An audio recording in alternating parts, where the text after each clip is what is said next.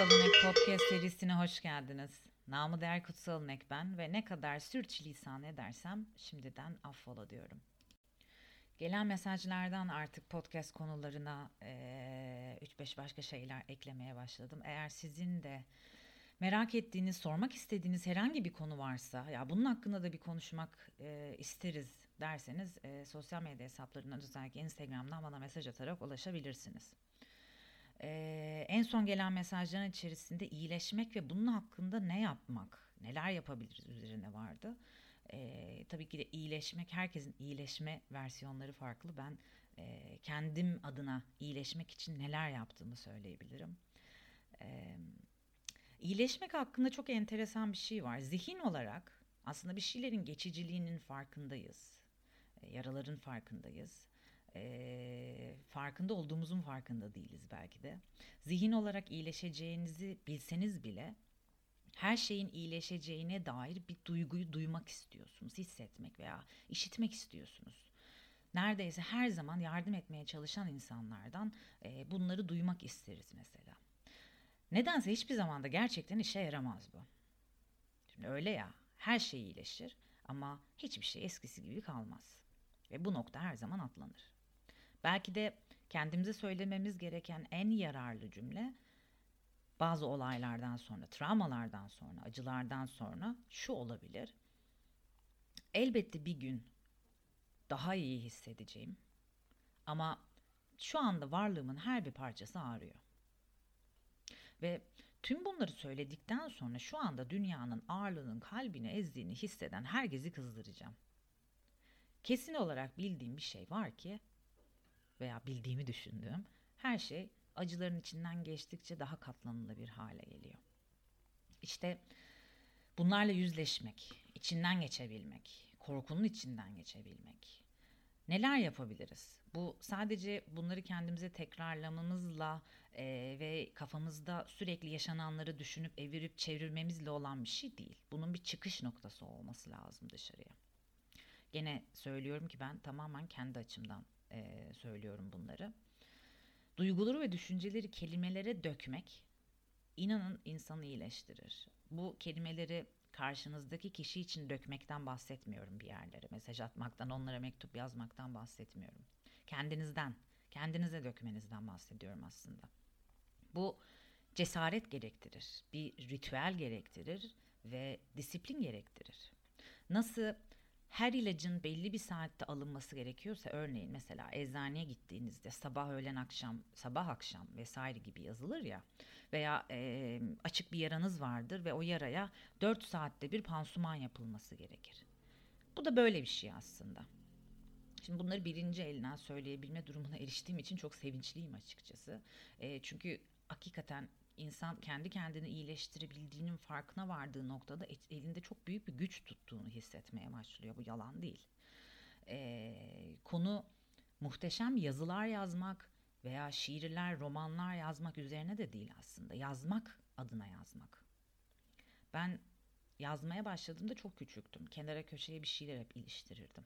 Ee, ve hatta çoğu zaman sıkıldığımda bir oyunum vardı oynadığım kafamdan kafiyeler uyduruyordum kelimelerin ardından, cümlelerin ardından ve onları bir ritme oturtturuyordum. E, fakat zaman denilen şey ilerledi ve bir çocuğun daha anlamlandıramadığı veya o korunmasızlığa bürünemediği e, zamanlardan çıkış başladı ve acılar baş, baş gösterdi. Üç sene önce kadar diye düşünüyorum yazmaya daha terapi odaklı yaklaşmaya başladım diyebilirim. Yani e, yaşanılanlardan acıları, travmaları alıp yaratıcılıkla başka bir yerine yöneltmek bu hakikaten mucizevi gücü olan bir e, iyileştirici bir ilaç aslında baktığınızda. Ve her olayın ardından sadece masaya veya bilgisayara oturmak demek değil aslında bu. Başlamak için birkaç adım gerekli buna. Eğer tercih edenler varsa yeni yıl dediğimiz e, şeyde uygulayabileceğiniz bir şey bu. Başlamak için ilk birkaç adımda öncelikle zaman yaratmak var. Şimdi bunu yazma işlemini yaşadıklarınızı, duygularınızı kelimeye dökme olayını her zaman yapmak zorunda değilsiniz. Ancak haftada 3 ila 4, işte 15 dakika kadar o günlerde yapmayı deneyebilirsiniz. Benim için bu her gün 2-3 saat olarak ilerliyor. Ve yönteminizle denemeler yapmalısınız. Mesela el ya el, el yazısıyla yazmanın sihirli bir yanı olabilir. Bu sizi artık daha teknolojik ilerleyen bir çağda insani hissettirebilir. Veya bilgisayarda yazmayı veya sesli notlar almayı deneyebilirsiniz. Önemli olan deneyim hakkında düşünceli olmaktır. Yani demek istediğim aslında şu değil. Bu niye başıma geldi? Bu niye oldu? Bu kişi niye böyle yaptı gibi dış hayatı kontrol etmekten ziyade yaşadığınız deneyimlerden sonra sizin öz ve öz içinizde hissettiğiniz duygulardan bahsediyorum. Ve o duyguları işlemeye ve onlara bakmaya çalışırken hangi duyguların nefsinizden, hırsınızdan, egonuzdan ileri geldiğini, hangi duyguların sizin size dair, hayata dair özlemlerinizi aktardığını bulma aslında işlemi de size kalan bir duygu. Burada aslında amaç olan saf olan deneyimi aktarabilmek. Bu deneyim travmatik bir şey de olabilir. Bu deneyim belki de sizin şu anda hayatınızda kadar başınıza gelmiş olan en huzur dolu şey de olabilir. Yani yaşanılan deneyimleri sadece ben bazında değil, kelimeler aktarırken biraz da özgür bırakmaktır aslında. Örneğin basit bir yoldan ilerlersek sizi kıran, üzen bir kişiyle yaşanılan deneyimi her açıdan ele alırken işte X kişisinin e, yaptığı şey veya size yaşattığı duygu veya sizin ona yaptığınız bir şey açık yazım burada aslında size olayı anlatmaya çalışmaktır. Yani senin de yaptığın herhangi bir şey var ise ki muhtemelen vardır. Hiçbir şey tek taraflı olmuyor arkadaşlar. Kendi yaptıklarını da kendi suratına vurabilmektir aslında. Ve doğru yeri de bulmak gerekir bunun için. E, nerede yazdığınız, kim yanınızdayken yazdığınız, onun hakkında işte yazdığınız şey hakkında diyelim nasıl hissettiğiniz, e, işe yarıp yaramadığı, e, bu gibi şeyler nerede yazdığınızla da alakalıdır. En önemli şey ise sessiz bir yere sahip olmaktır. Bundan kastım ise kendi alanınız. Ben hep kendi alanıma kendi mağaram derim. Ve o mağaradan bir şeyleri bitirmedikçe çıkmıyorumdur. Ve bazı insanlar bunu, buna gerçekten çok sinirlenir. Yani neredesin ortadan kaybol, kayboluyorsun diye. Demek ki hala aktaracak bir şey vardır orada. Ve en önemli şeylerden bir tanesi gene benim için diyorum yazı yazarken ve iyileşmek adına yazı yazarken aktarmak, içindekileri atmak ve safça atmak adına yazı yazarken kendinizi düzenlemeyin. Yani yazma alıştırmasının bir parçası duygularınıza erişmektir. Duyguları bir etikete sokmaya çalışmayın. Örneğin yazdığınız bir şeyi e, o an tekrardan geri dönüp ya işte bu çok umutsuz, çok umutlu, negatif, pozitif gibi şekilde duygularınızı etiketlemeye çalışmayın. Yazma uğruna yazın. Şimdi biliyorum e, şu andaki günümüz modern toplumunda e, dışarıdan da olsa ne olursa olsun aslında nasıl hissetmemiz gerektiği bir mahalle baskısı olarak verilen bir şey. E, ve bunu aşmak adına yani dışın etiketlerini içimizde aşmak adına yapabileceğimiz çok efektif bir egzersiz aslında bu tarih boyunca başarılı olarak nitelendirilen insanlar, burada başarı nedir benim için çok komple bir soru işaretidir. Geçenlerde bir e, tanıdığımla bu konuşmayı yaşadık. E, başarının onun için para olduğunu söyledi ve böyle olmadığında kendini kandırıyordur insan dedi. Ya da e, bir başkasıyla konuştum işte şan şöhret dedi veya huzur dedi. E, herkesin başarı tanımı farklı ama tarih boyunca başarılı olarak nitelendirilen insanlar yani cumhurbaşkanlarından şairlere kadar, artistlere, sanatçılara kadar hep günlükler tutmuşlar. Ve kalem kağıdın, e, yazmanın hem fiziksel hem de psikolojik refah üzerinde faydalı bir etkiye sahip olduğuna dair artan kavramlar var etrafta. Şaşırtıcı bir çalışma e, Teksas'ta yapılmış yanlış hatırlamıyorsam. E, travma yaşadıktan sonra duygu ve düşüncelerin günlüğe kaydedilmesinin fiziksel yaraların daha iyileşmesini hızlandırdığını söylüyorlar. Veya hayatı tehdit eden hastalıklarla başa çıkmak için yazmak diye bahsediyorlar. Etkileyici yazımın, hayal gücüyle harmanlanan yazımın kanser hastalarının yaşam kalitelerini derecelendirme şeklini iyileştirdiğini, kendi hastalıkları hakkında düşünmek için yeni yollar bulmalarına yardımcı olduğunu aslında söylüyor. Bu çalışmadaki araştırmacılar da yalnızca 20 dakikalık bir tek yazma seansından sonra hastaların iyileşmeye başladığından aslında bahsediyor. Bağımlılıktan kurtulmak için yazmak. Bu bağımlılık başka insanlar için de olabilir. Biliyorsunuz biz bazen hayata tutunmak adına insanlara da tutunabiliyoruz. İnsanları bırakamaya hani bırakmak olgusu varsa var ya o da bir bağımlılık neticede. Ve terapistler insanların acı deneyimlerinin ve travmaların üstesinden gelmelerine yardımcı olmak için yıllardır günlükleri önermiş ve diğer yazma yöntemlerini önermişler. Günlük tutmak bağımlılıktan kurtulma sürecinde e, başımızdan geçenler için güvenli bir sığınak olarak görülmüş. Düşüncelerinizi ve hislerinizi yazmak, duyguları işlemenin ve kişisel iyileşme yolculuğunuzu kaydetmenin basit ama derin bir yoludur. Fakat dediğim gibi aynayı önce kendinize çevirmeniz gerekir. Yani yazmak dediğimiz olgu şöyle iyi hissedeceğim, böyle yapacağımdan ziyade o kimseye bahsedemediğiniz şeyleri de kenara yazmaktır. Hatta kimseye bahsedemeyeceğiniz şeyleri de fark etmektir kendi içinizde. Bu da e, nihayetinde sonuç olarak stres yönetimi için yazmaya döner. Çünkü bu olgu e, aslında yaşadığımız şu andaki modern dünyadaki bir e, sistemin içinde gelişmiş bir şeydir stres. Ve sistem içinde geliştirdiği şeye bir e, antidot, bir e, nasıl söyleyeyim, bir iyileşme vermek istemektedir. Bu da o yüzden son dönemlerde çıkan, son 2-3 senede çok fazlaca gelişen kişisel gelişim eğitimlerini buna katabilirsiniz. Aslında stres bu sistemin içinden çıkan doğal bir olgudur. Ve azalan stresin gelişmiş bağışıklık sistemi işleyişiyle ilgili de iyi geldiğinden bahsedilir. Hani bağışıklık sistemimiz her şekilde etkin ve stresten daha da etkileniyor ya. İşte yazın o zaman. İnanın bağışıklık sisteminiz bile güçlenecek. Yazarak deneyimlerinizde anlam bulmak da vardır bunun içinde. İnsanın anlam arayışı, e, burada böyle parantez açıyorum. Viktor Frankl'ın e, kitabı vardır bunun hakkında. E, İkinci Dünya Savaşı'nda bir Nazi kampında bir profesörün insanın anlam arayışı hakkında yazdığıdır. E, aynı zamanda ilgilenenler Maslow'un e, hiyerarşisinin bir üstüne çıkarak anlam arayışının aslında piramidin tamamının gerçekleştirildikten sonra ortaya çıkacağından bahseder. İşte bu anlam arayışının kenarından köşesinden girmek adına yazmak yine yardımcı bir yol olur. Zira deneyim, denediğimiz yaş, başımıza gelen acı, travmatik vesaire o anda yaşanan bir şey. His bazlı. Fakat anı anda kavramak ve anlamak ve anlamlandırmak gereksiz ve imkansız bir çaba aslında. Çünkü an bir adım sonra anlamlandırılıyor.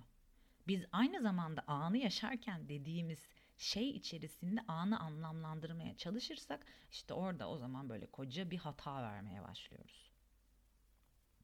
Buna da zaten yansıtma pratiği olarak bahsediliyor çoğu yerde karşınıza çıkar. Ee, anları ve deneyimleri yansıtmak büyümek ve deneyimlerinize bakış şeklinizdeki değişimleri fark etmek. Benim 3 sene önce, 4 sene önce açıp baktığım küçük küçük defterlerim var. Bazen katıldığım, bazen katılmadığım. Hatta ilk yazdığım romanda bile şu anda baktığımda ya bu böyle de olabilir dediğim. Ama bu hepsi bir gelişim. Ve yazmak ve büyümek ve deneyimlemek aslında anlama odaklanmak, öğrenmek. Zira hatalar dediğimiz şeyler sadece öğrenilmemiş olanlar. Ve deneyimlerin üzerinden tekrar tekrar aynı şekilde geçmek, onlara başka bir açılardan bakmaya çalışmak ki bu kolay bir şey değil baştan da söylüyorum. E, işlerin daha iyi olmasına, daha huzurlu olmasına yardımcı olmak. Günlük tutmaya yeni başlıyorsanız ve nereden başlayacağınızdan emin de değilseniz, e, sadece oturmakla başka, başlayın. Biliyorum kulağa e, çok basit olarak gelecek ama en basit yöntem bir şükran günlüğü diye bahsedilir. Biliyorum şükretmek ve şükran kelimeleri ağızda o kadar çiğnendi ki aslında anlamını kaybetti birçok kelime gibi. Fakat her gün hayatta minnettar olduğunuz birkaç şeyi yazın. Bunlar çok zor şeyler değil. Sabah kahvem benim için çok önemli mesela.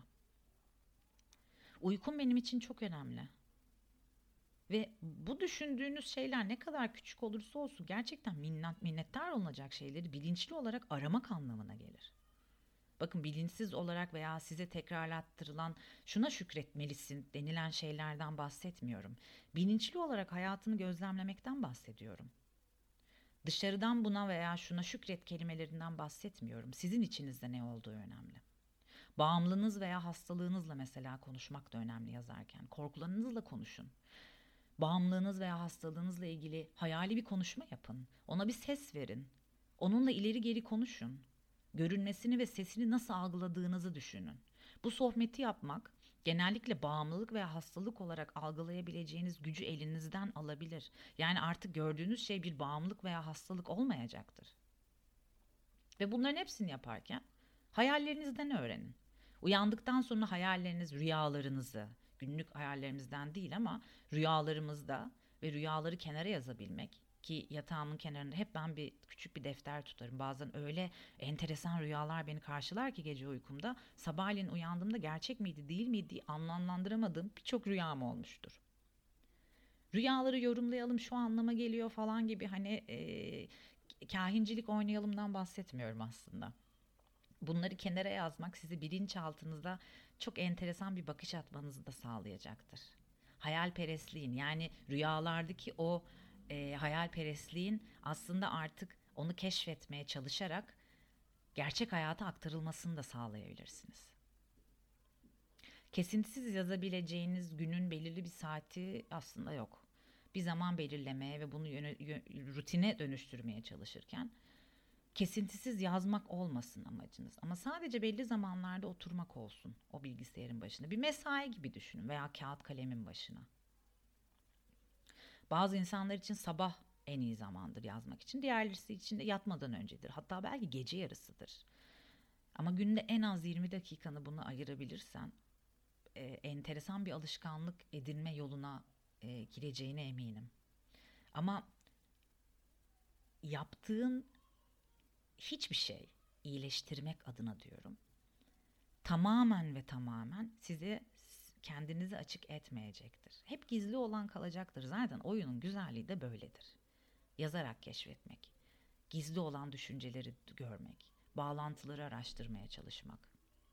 Kendi adıma konuşursam eğer derin bir bulmaca ile uğraşmaktır aslında o. Ve bu inanılmaz bir haz ve keyif verir. Eğer yeteri kadar kafan açıksa, bakış açıların açıksa, yani dünyanın sana her yerde tutturmaya çalıştırdığı o etiketler yoksa, harbi harbi dünyanın gerçekliğini bir şekilde görebiliyorsan ve acıya okeysen. Yani demem o ki hayata tutunacak bir dal olur bu iyileştirme aksiyonları ve yaptığımız pratikler.